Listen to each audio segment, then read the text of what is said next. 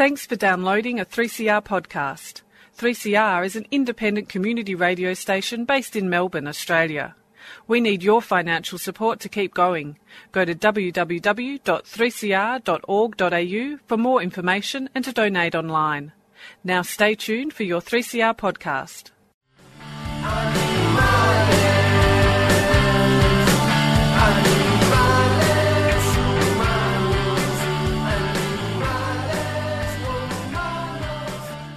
You've tuned in to Freedom of Species, Animal Advocacy on the airwaves. The program is broadcast from 3CR Studios in Melbourne, Australia. Live streaming and recent podcasts are available via the 3CR and Freedom of Species websites and iTunes. Many of us go vegetarian before we go vegan. Why is that? Could it be just there is an ethical blind spot here where we don't see the dairy industry as a killing or suffering industry like the meat business? Dairy milk seems to hold a different place deeply entrenched in the human psyche.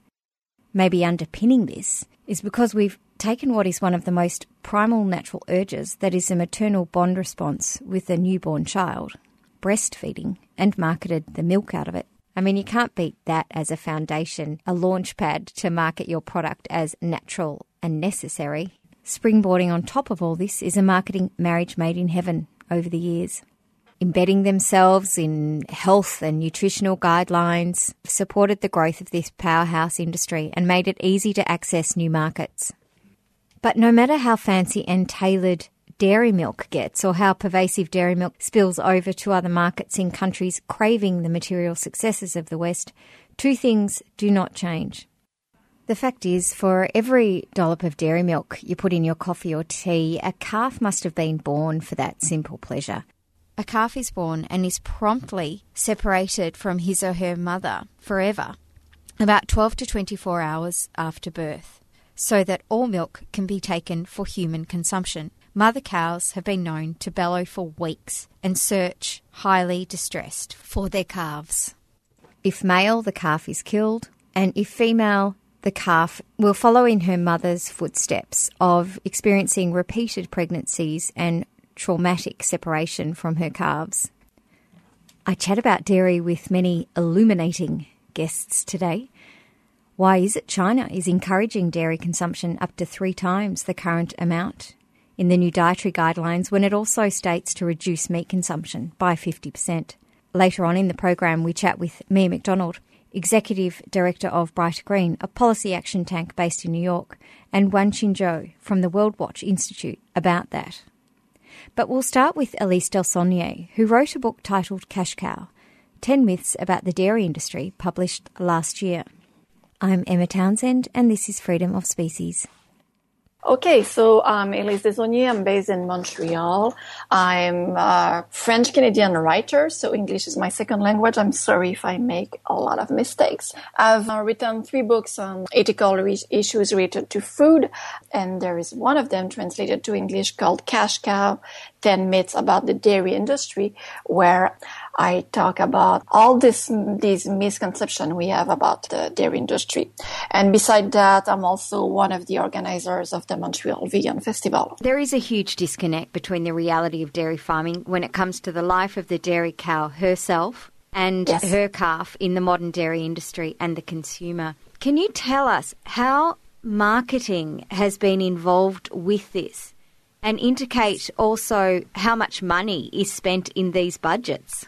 Yes, that, that's a huge issue. For most of us, we grew up drinking milk and eating cheese and having no idea of what's behind. I've been vegetarian for a few months before I turned vegan. I remember the conversation I had with a friend on the street and, and I said, um, I don't think there's any problem with drinking milk and uh, the cow is just there and she gives milk and we kind of help her by taking her milk. And my friend said, well, no, cows do not um, produce milk naturally. She has to give birth to a calf. And I was, oh yeah, maybe, yes. So I, I had biology classes like everybody else, and I had no idea when I was drinking my glass of milk that um, in order to uh, produce milk, a cow had to give birth to a calf. So what happens to the calf?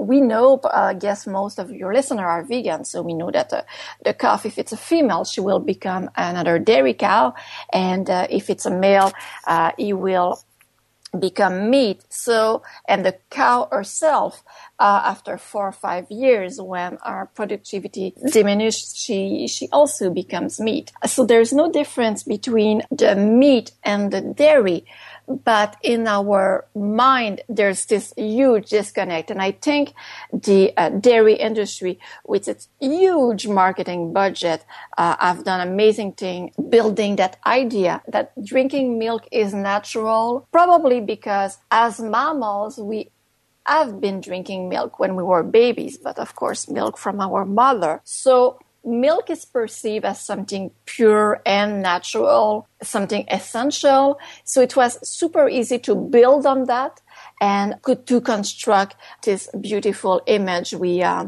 we have about it. I don't know how big are the marketing budget of the dairy industry in Australia, but in Canada, for instance, it's, it's more than $1 billion that is spent annually. It's as big as, for instance, the, the, the mobile phone, half of the mobile phone industry. So if you turn on TV, you will see uh, mobile phone advertising everywhere, but there's also milk advertising everywhere. Uh, in Canada, again, like uh, about a quarter of all advertising you see for food related products are for dairy products. So dairy products are absolutely everywhere in cooking shows, in TV, uh, sponsoring sports event everywhere. So that builds the idea that it's normal, natural, and necessary to consume dairy. Meanwhile, um, we have no idea of the life that is lived by the cows. The image we have is for cows in the grass outside being happy and happy to be exploited at some point, uh, which is, of course, far from the reality that is kept away from our eyes. It's really interesting that you should comment that the marketing really has just built on that natural foundation of the fact that a human mammal is born, we have, we're breastfed, uh, most of us, and it, it really has just really benchmark off that that we feel that milk is thereby natural, and we don't really question the species that the milk is coming from. Absolutely, because yes. of that. Yeah, that's very powerful. It's almost like the colostrum that's in milk has kind of brainwashed us as well. Yeah, uh, continuously.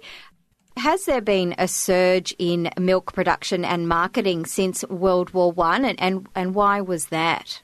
There's many explanation. I don't know specifically about the market in Australia. I know for UK, United States and Canada, at the end of the 19th century, there was a lot of issues, uh, health issues related to uh, milk consumption.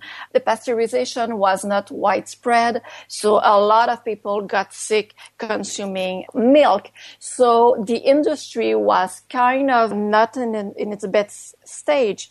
And in the beginning of um, the 19th century, around 1920, there was a lot of uh, malnutrition issues uh, in North America and Europe. And uh, the dairy producer partner with nurses and nutritionists, the early nutritionists, to promote milk somehow like um, an insurance policy, something that you should consume in order to get all your basic nutrients. That's when uh, milk got in the schools from the uh, 1920, 1930 until now.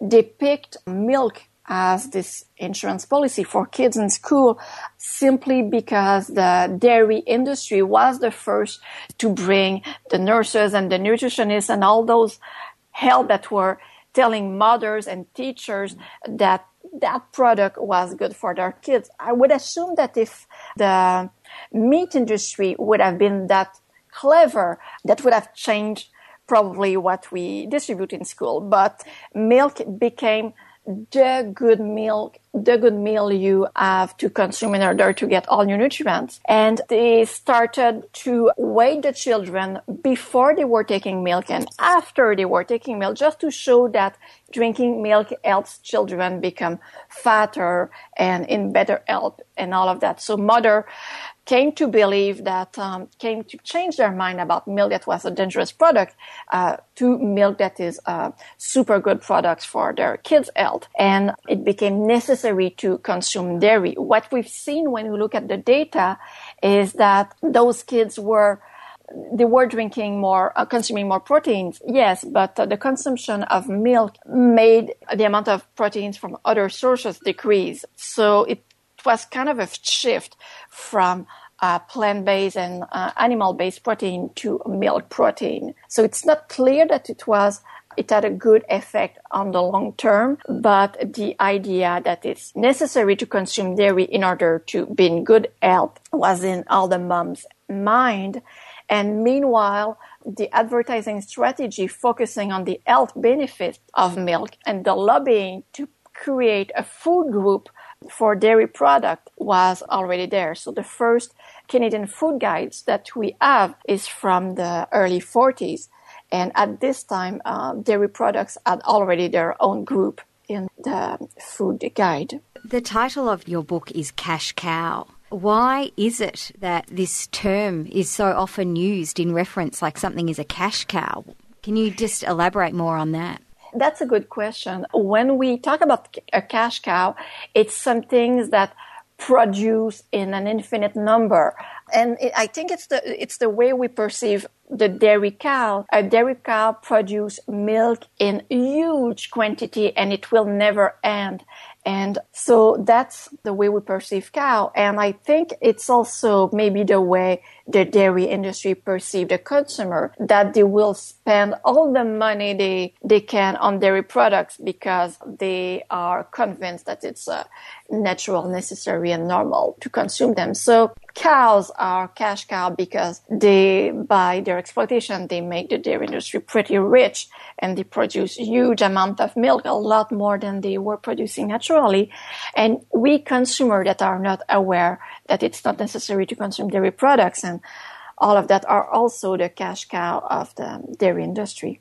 You are tuned into Freedom of Species, animal advocacy on the airwaves on 3CR 855 AM.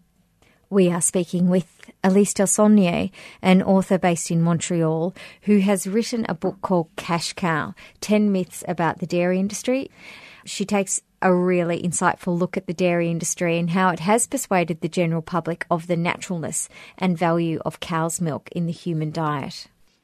No matter how cheap milk gets, it's way too expensive on the animal welfare front and the environmental front Uh, elaborate in your own words what you think is the most incomprehensive thing about the dairy industry. It's hard. I'm like, I'm not a cow and I don't know exactly how she lives her life. But for the studies I've read on cow suffering, there is two big things that are completely awful. First, the separation from the calf. All the study we have show that it's a traumatic experience. I was reading a news article. It's somewhere in the States in a village. The people living in a village were complaining about the noise coming from a dairy farm. So they called the police because they didn't understand what that noise was. In fact, that noise was a cow crying for a baby and she was crying for days and days and days. And the answer from the sheriff was, there's nothing to worry about. It's absolutely natural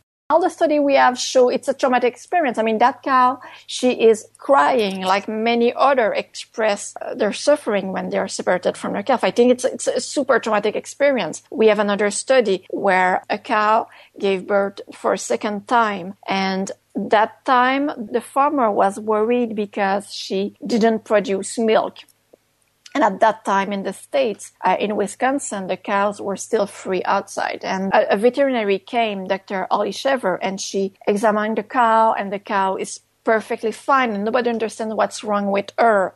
The fact is that she gave birth to two calves and she remembered the first time that one of the calves was taken away. So that time she decided to hide uh, one of her uh, babies and she spent her day with her baby outside. So that's why she didn't have milk because she was giving the milk to her baby. She was hiding. So she was brilliant enough to know that she would lose one of her baby, but to hide the other one. And that's, that's amazing. That shows how the cow is, is intelligent despite what we say and how difficult is separation from her calf is for her. You are tuned in to Freedom of Species on 3CR 855 AM. We are chatting with Elise Desaulniers, author of a book called Cash Cow 10 Myths About the Dairy Industry Elise was telling us about a cow who hid her calf from a farmer as she was used to her calves being taken away.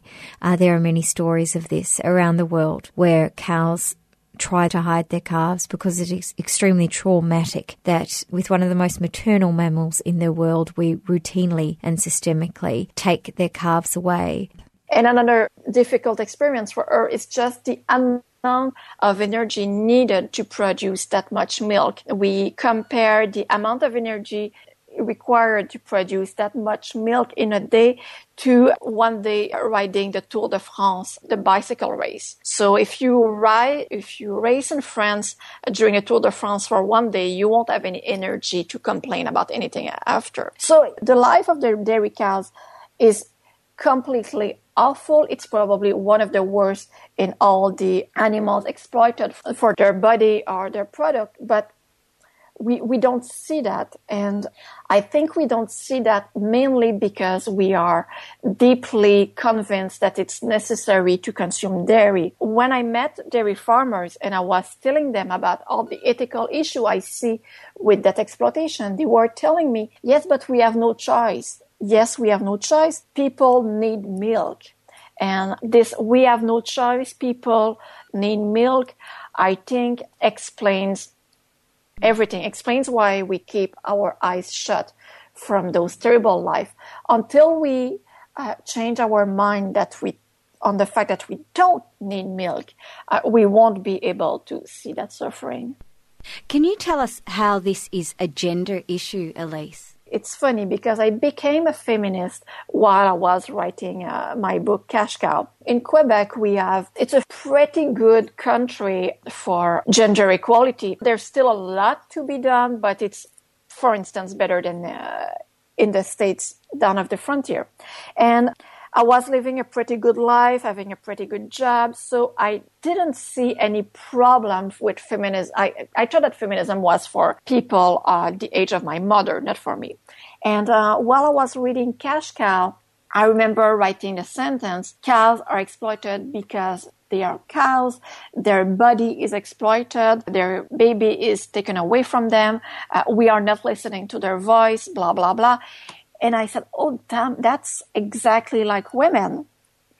And I started reading uh, on feminism after I wrote that sentence and I became a feminist and a feminist activist. So there's many, many links to do between feminism and the life of dairy cows. First, those cows are exploited for their body the same way we exploit the women's body. They are also made invisible. Uh, Carol J. Adams in The Sexual Politics of Meat coined the concept of absent referent. In when we drink a glass of milk, the absent referent is the body of that cow that gave our milk for us that is completely hidden and forgotten. The same way when we exploit human women, for instance, in pornography or uh, in prostitution, the life of those women are also completely forgotten. So there's many, many parallels to make between them. And we can also talk about sexual exploitation for, for cows.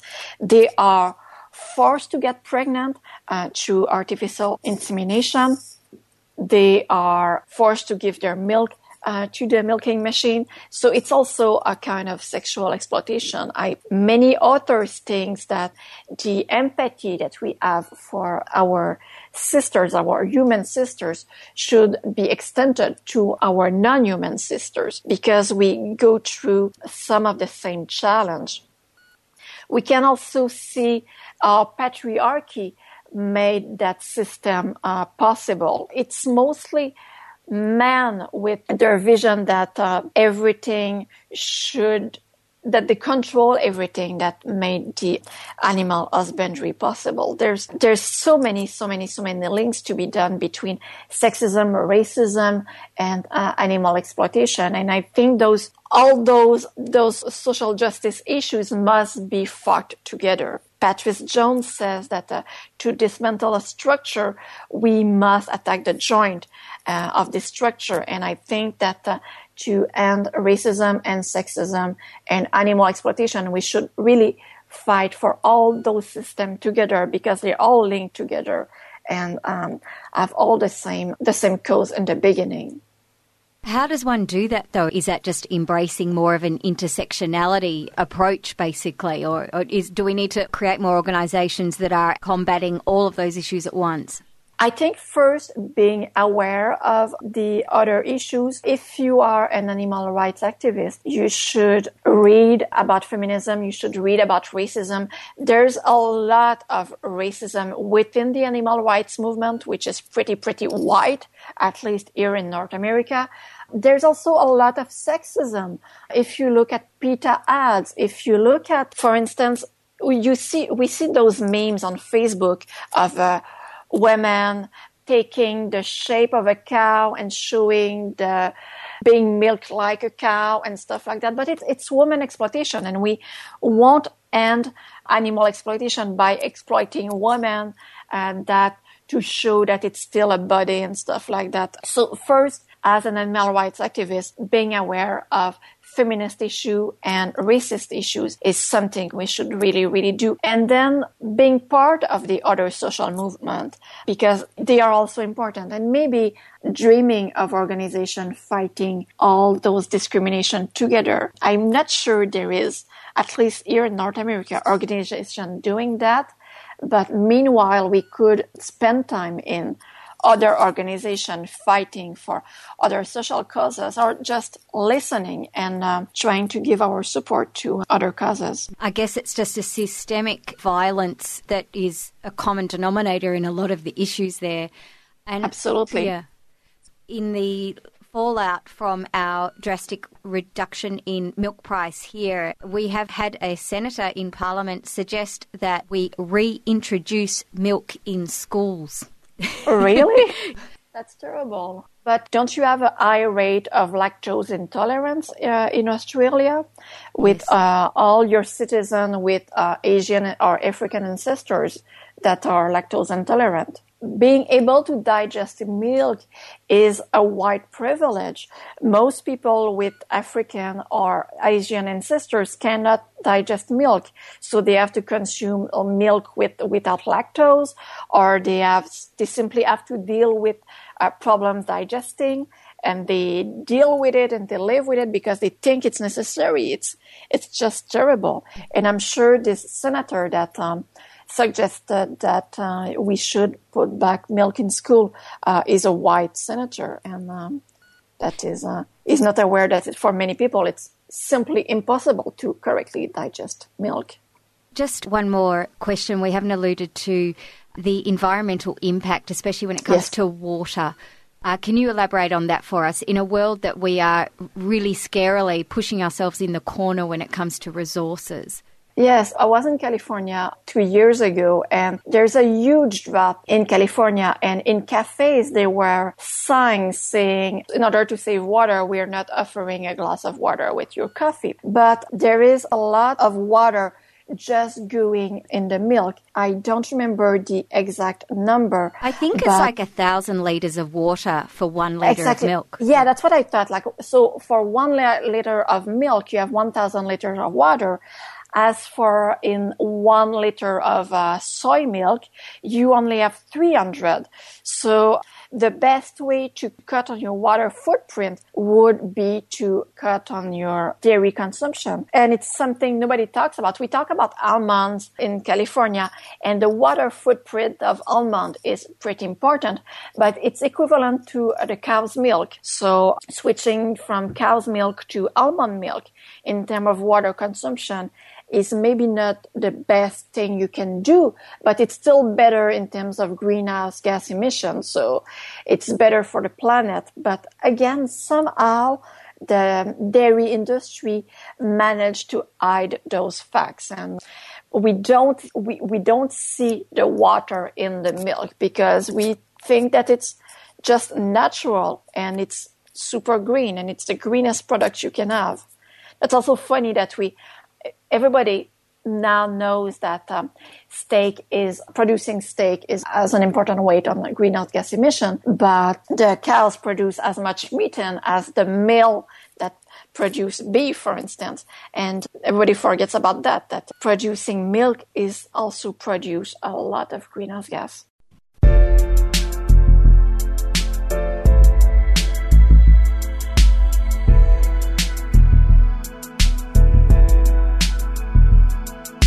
Lush green fields, peaceful scenes, lying in grass, bovine queens, maternity wards without walls or doors.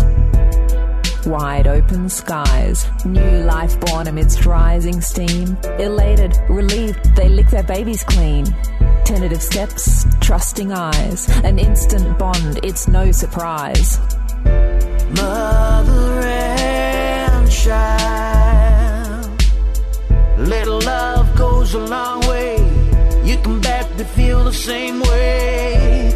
Mother and child, feeling love like, like mother and child, like mother and child.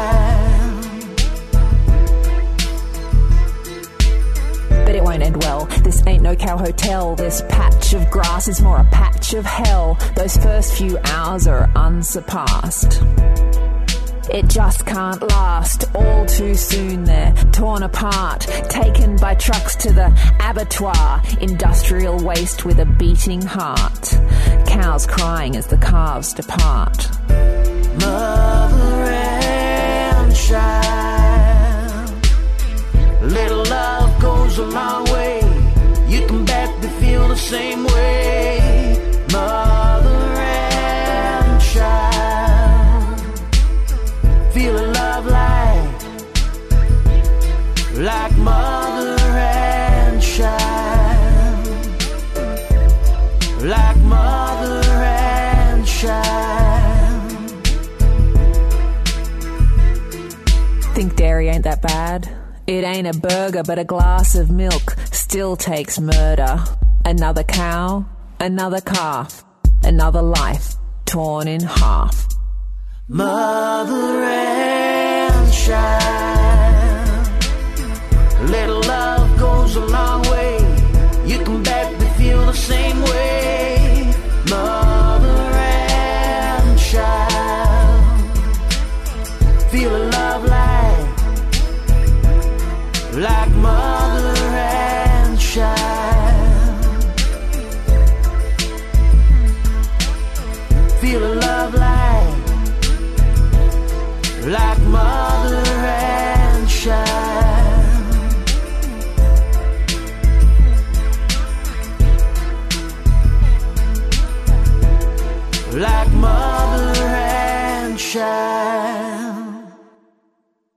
You are tuned into Freedom of Species Animal Advocacy on the 3CR airwaves, and that was a tune written by Elizabeth Usher and James Donnelly, and the track was MC Pony, featuring James and Naomi, titled Mother and Child.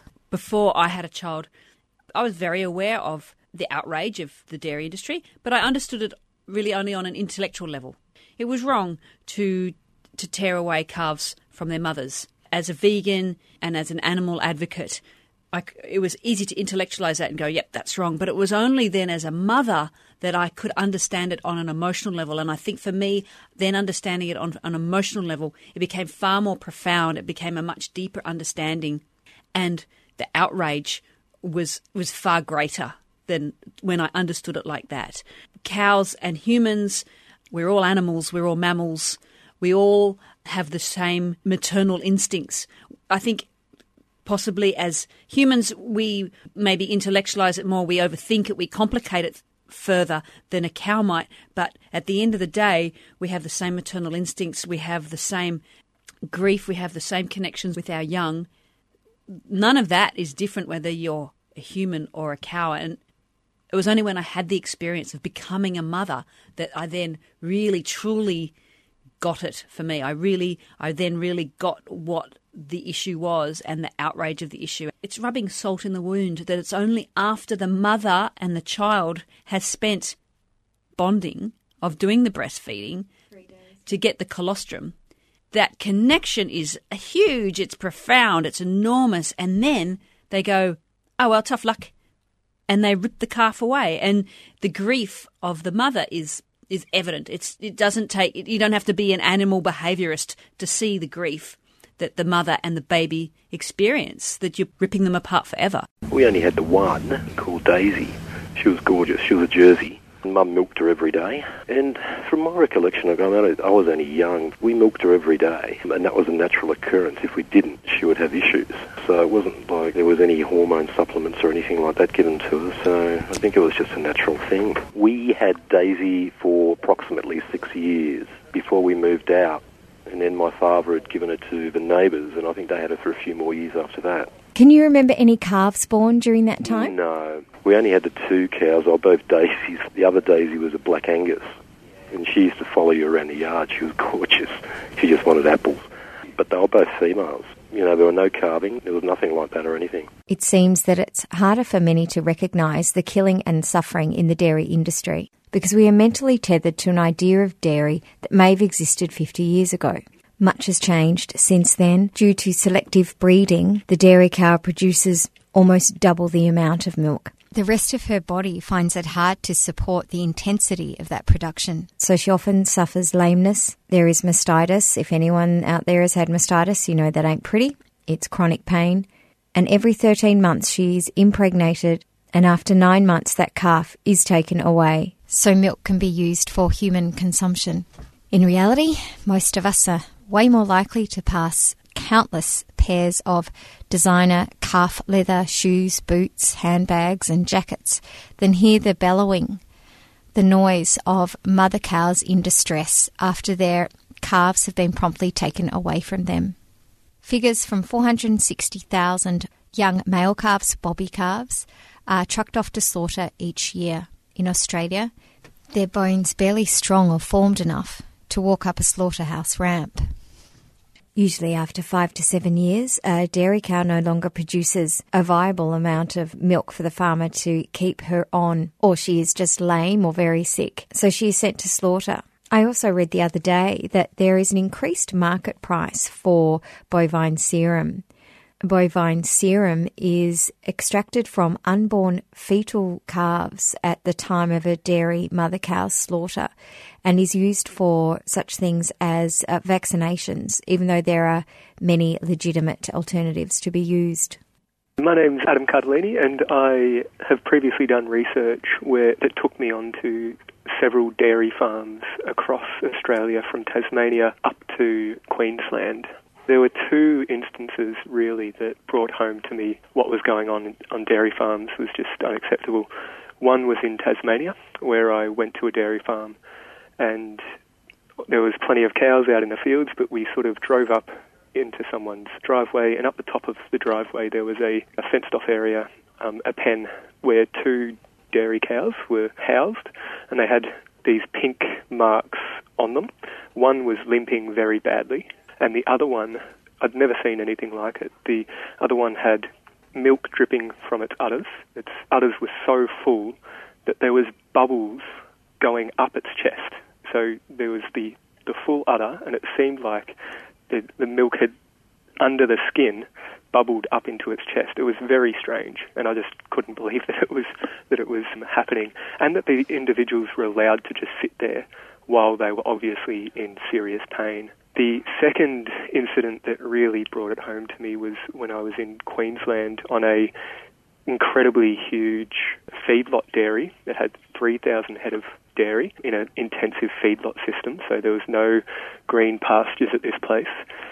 I was sort of out the back of this dairy farm in the manure area doing my research, and I was sitting there for days on end. One day I saw this ute come along and on the back of the ute they had two bobby calves or young calves, and a large cow, and they just they were dead, and they just picked them up and threw them into the into the manure.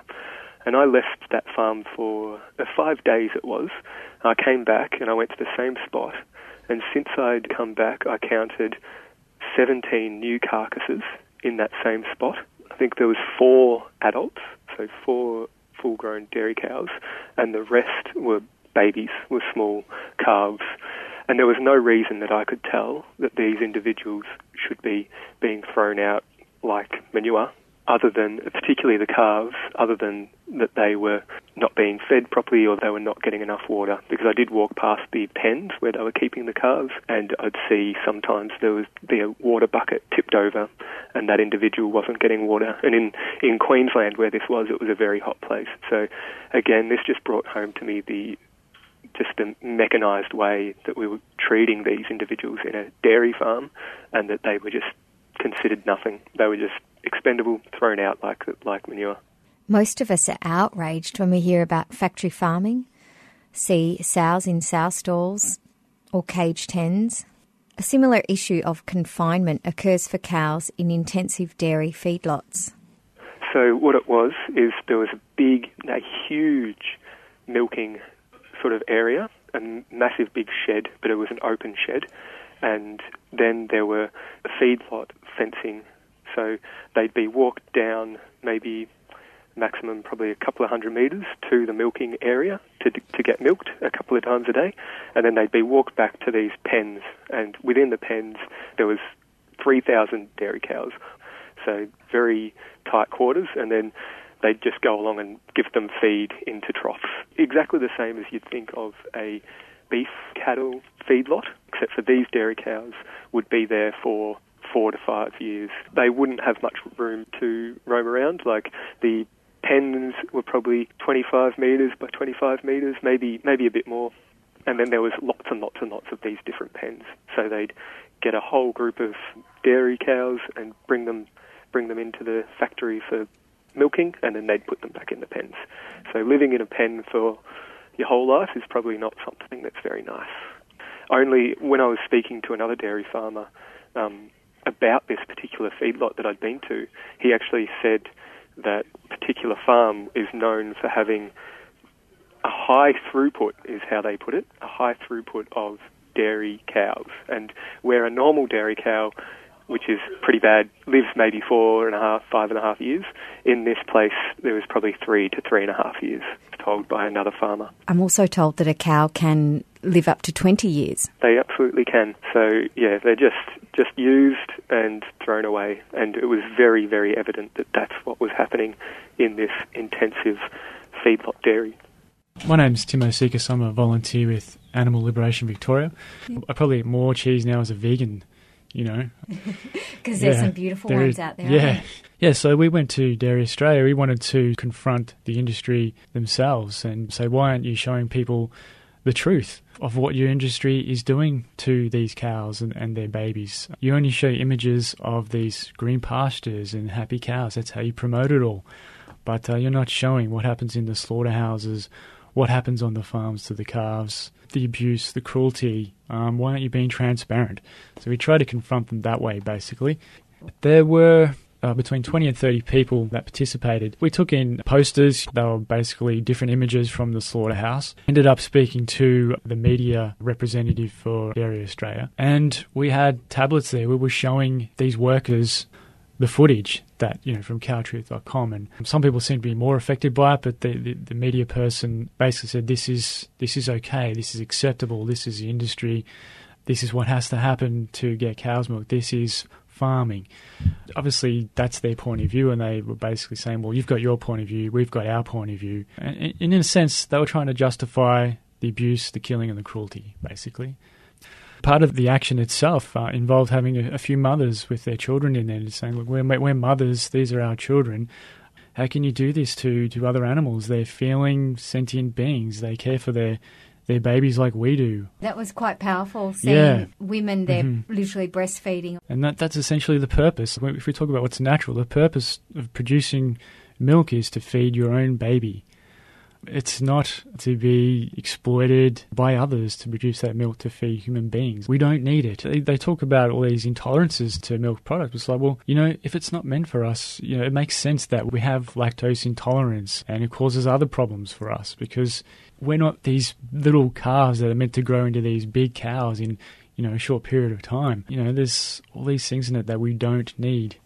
Yeah, so we occupied the the um, the space for what was it, four or five hours. We, we decided to leave in the end because we had Channel Nine downstairs wanting to speak with us, and they weren't allowed up into the office space. So we sort of we felt like we'd achieved what we needed to achieve, but even with that, we sort of stayed a bit longer. We needed to make a point that to sort of enter the belly of the industry, where it all happens, like where it all sort of stems from, this whole thing. So we wanted to make a point in that way as well. That sort of enter right into the middle of this industry that's supporting so much cruelty, suffering, and violence.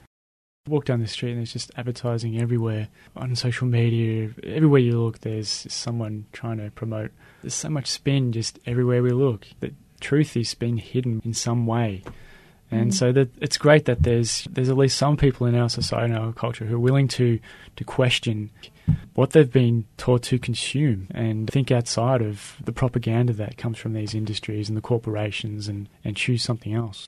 15 years ago, the Food and Agriculture Organization of the United Nations was asked to propose a specific day on which all aspects of milk could be celebrated. World Milk Day was formed. It's often the case where if you create a day or a month about your product, it's a way of almost recruiting or galvanizing publicity and reports around that.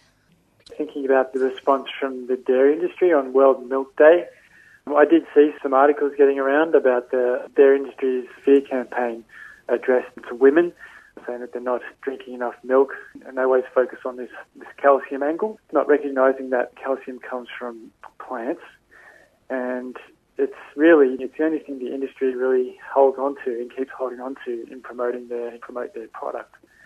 Think Yeah. with the exposure of the industry that's been occurring, there's obviously been a response, and this is basically it, I think, from them trying to scare people into consuming their products. It was very pervasive. There were news items on all the mainstream news channels scaring women into drinking milk again through lack of calcium. But you'd think if they were trying to uh, be of real community service, they would have highlighted the many other ways of absorbing calcium, which are often better for the body to absorb from broccoli, chickpeas, dried apricots, tofu, I think is the highest calcium. The, the list is endless. Yeah, that's right. Um, they've got a lot of power, obviously, this industry. You know, people are starting to move away from drinking cow's milk as they are. Uh, the industry is going to respond, and I think this is just one of the ways that they have responded. When money talks, large corporations can walk over animal welfare concerns and, more recently, dairy farmers themselves.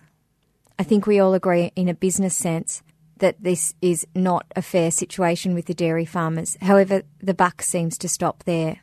If you look at the public discourse around dairy in Australia's mainstream media this year, there was a major outpouring of emotion, empathy, support, and heartbreak strictly afforded to the dairy farmers themselves. The life of the dairy cow and her calf remained invisible, even though economic pressure can infer more neglect for animal welfare concerns. Dairy farmers are by reputation respected for their hard work ethic. I wonder whether this adds to the ethical blind spot we have when it comes to dairy cattle and their calves, making it even harder to see the suffering of the dairy cow as we are occupied with supporting our dairy farmers and how tough they have it. Well, that's right. We, we tried to address that by attending to one of the rallies organised in the Melbourne CBD. Um, Animal Liberation Victoria were there, and we we happened to have some baby calves who had died from the industry. There was mixed responses there on the day. Obviously, a lot of people from the industry calling us, basically saying that we killed the calves and all these sort of irrational responses just to avoid, you know, facing the reality that these people, those people who are in the industry, are responsible for those deaths. Dairy consumption is decreasing, but the industry's spinning wheels of marketing keep churning away into new markets. The ethical blind spot or invisibility of the dairy cow and her welfare is amplified in the live export industry. Dairy breeder cattle are not even covered by the ESCAS scheme, leaving them completely vulnerable in environments where no animal protection laws exist. Now we'll hear from Mia MacDonald, the Executive Director of Brighter Green.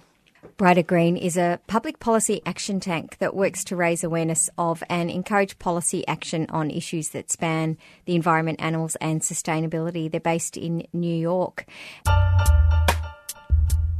Mia, I'd like to talk about how the dairy industry manages to keep a global stronghold with their corporations, how they thrive and survive. Yeah, I mean, I think it's a it's a multifaceted uh, phenomenon, like most of these things, right? So, in the let's say the global north, but that includes places like New Zealand, Australia, who are enormous dairy producers, especially New Zealand. There are certainly government subsidies of many forms. You know, direct subsidies, direct payments to things like feed crops that go into dairy production as well as meat production, and those can be in the millions and millions of dollars. There are also price supports in certain situations.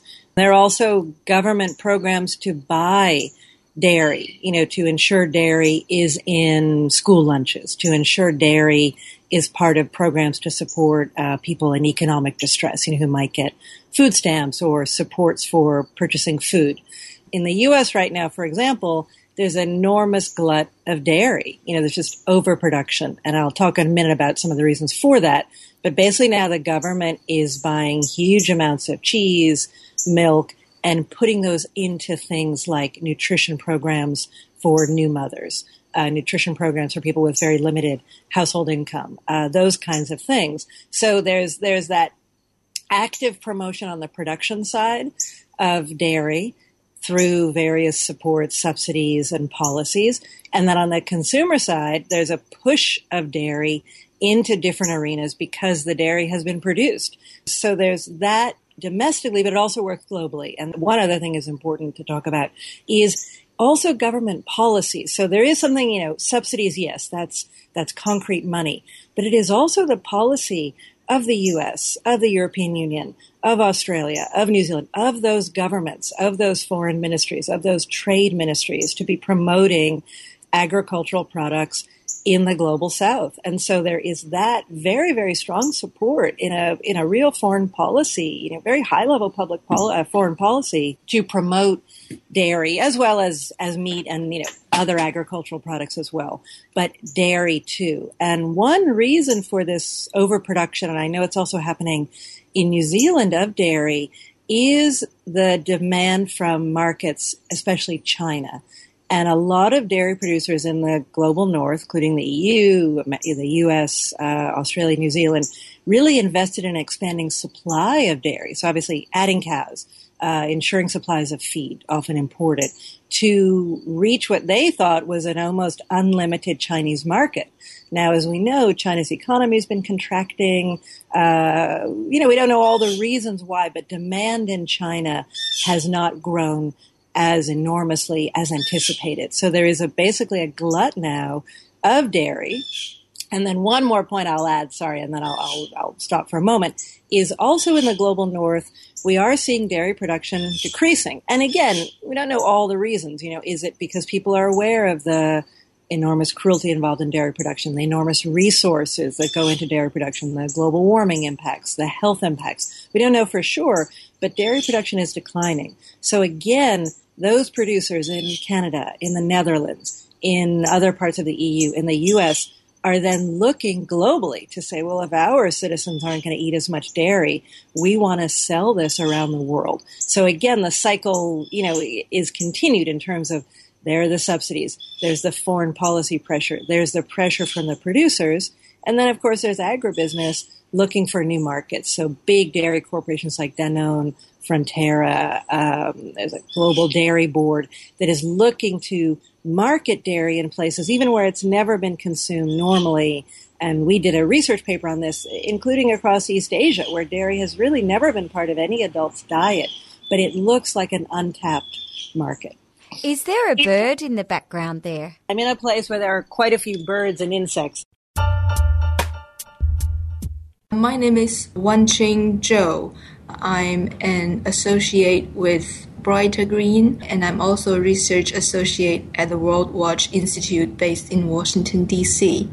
And my work focuses on animal agriculture, so I look at industrial animal agriculture as well as uh, regenerative practices, the environmental and social impacts of them, and try to uh, see if there's a way to balance the current food system from the animal based food side.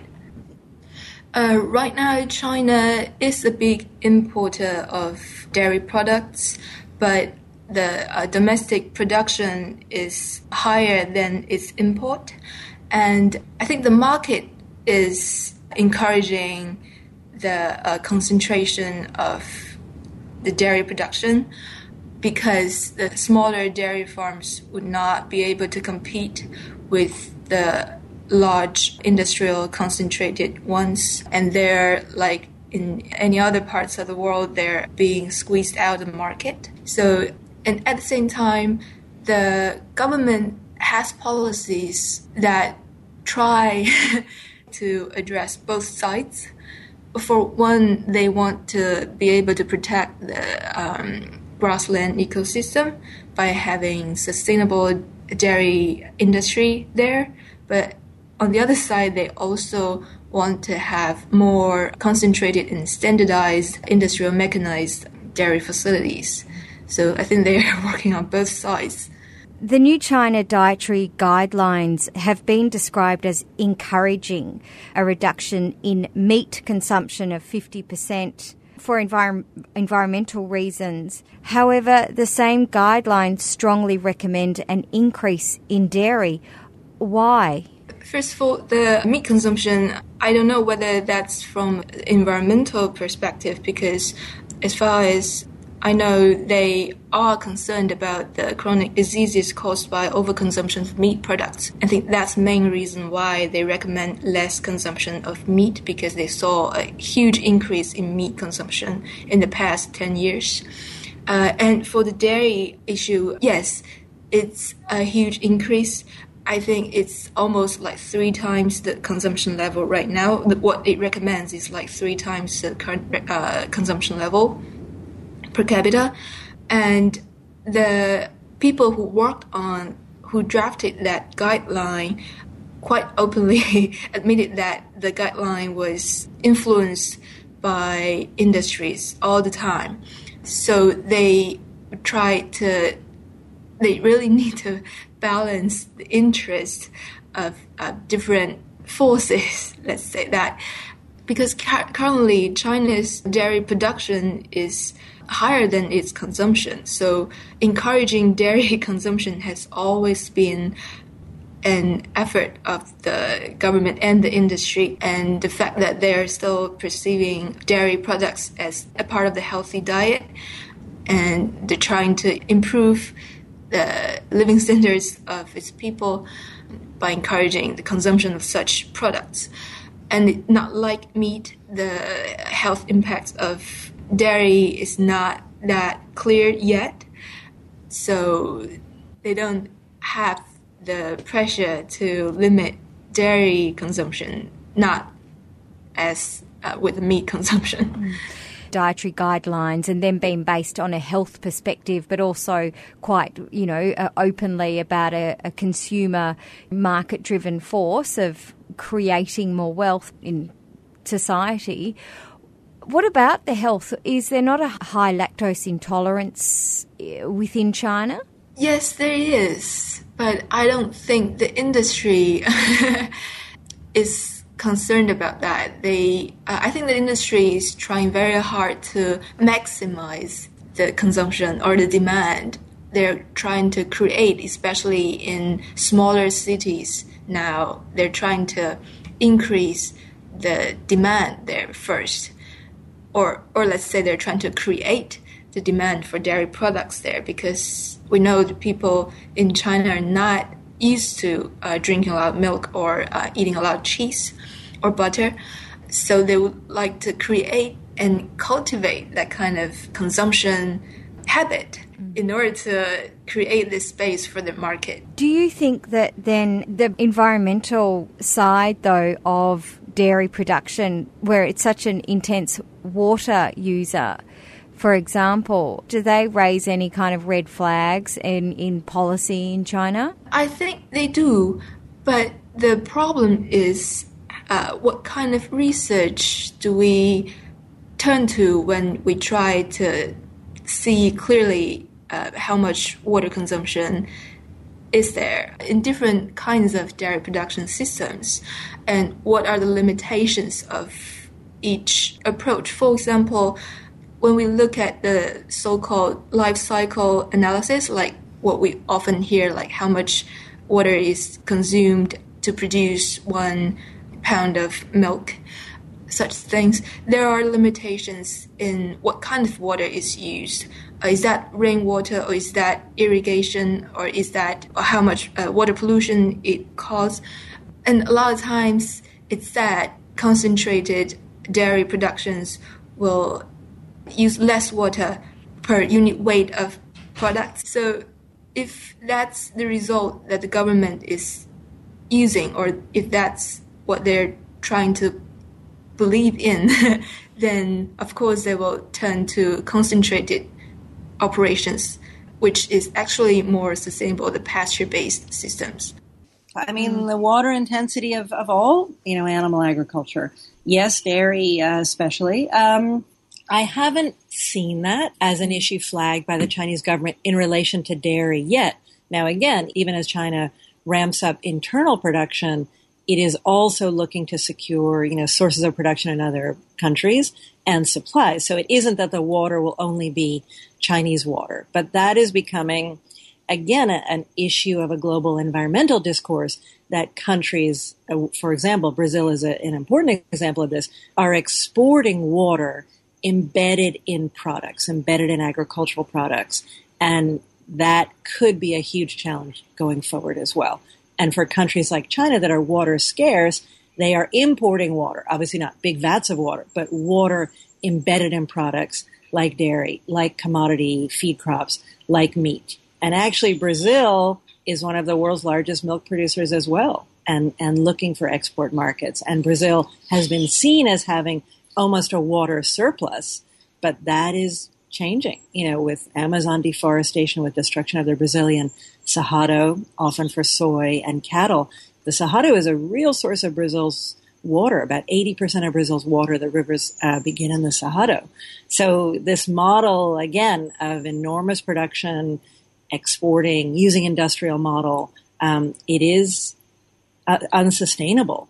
But when those points become more apparent to policymakers, to agribusiness, again, I think that's an open question that, that people are trying to bring that awareness, but I don't get the sense that it's it's there in any uh, re- serious way um, in China or or even elsewhere. Who are the big players? Like who?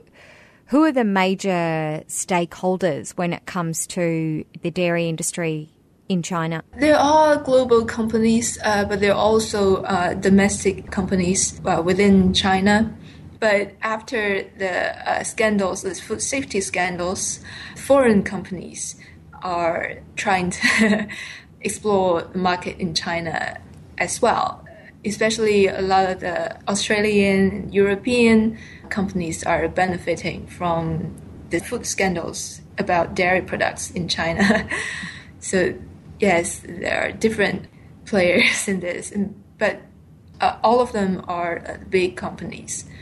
Something called Modern Dairy, uh, Chinese conglomerate, has gotten direct payments, subsidies, you know, investment from the government uh, to bring a kind of CAFO, you know, confined animal feeding operation system for dairy production in China. And so dairy is really growing quickly there. At the same time, China is also importing dairy products as well doesn't the encouragement of an increased dairy production and consumption cancel out the health benefits and environmental benefits, for example, of decreased meat consumption in China? My sense would be that China's meat consumption still vastly exceeds its dairy consumption, but obviously, if dairy is increasing, that is a challenge. Now, again, you know, it could be that these things don't increase as much as the West is expecting them to increase. You know, it could be that, as we said earlier, you know, many global North producers kind of ramped up dairy production looking to China as almost an endless market. And maybe the Chinese will become more aware. I mean, certainly awareness is growing of the realities of dairy, the lack of a need for dairy in a diet, and the real alien quality of dairy in Chinese foods. Now, again, the way dairy is marketed, it's not so much drink a glass of milk, although that is there, certainly for kids, but it's more in the form of processed dairy, cheese, you know, and cheese, especially foreign cheeses, being seen as uh, modern and sophisticated, uh, ice cream, you know, flavored yogurts, the sort of things that disguise dairy as opposed to just a, you know, a piece of, sorry, a glass of milk, but are very dairy based. So um, I think again, on a lot of these things, we'll have to see what happens in the next five to ten years, and um, it could well be that a number of global South countries just do not develop the eating habits in the Western direction at the same level that I think agribusiness and even Northern governments are anticipating. That's it for today. I'd like to thank very much Elise Desaulniers, Elizabeth Usher, Kate Gracie, Adam Cardellini, Tim Matsikas, Adam Goronsky, Mia MacDonald, and Wanqing Zhou. See you next week. You've been listening to a 3CR podcast produced in the studios of independent community radio station 3CR in Melbourne, Australia.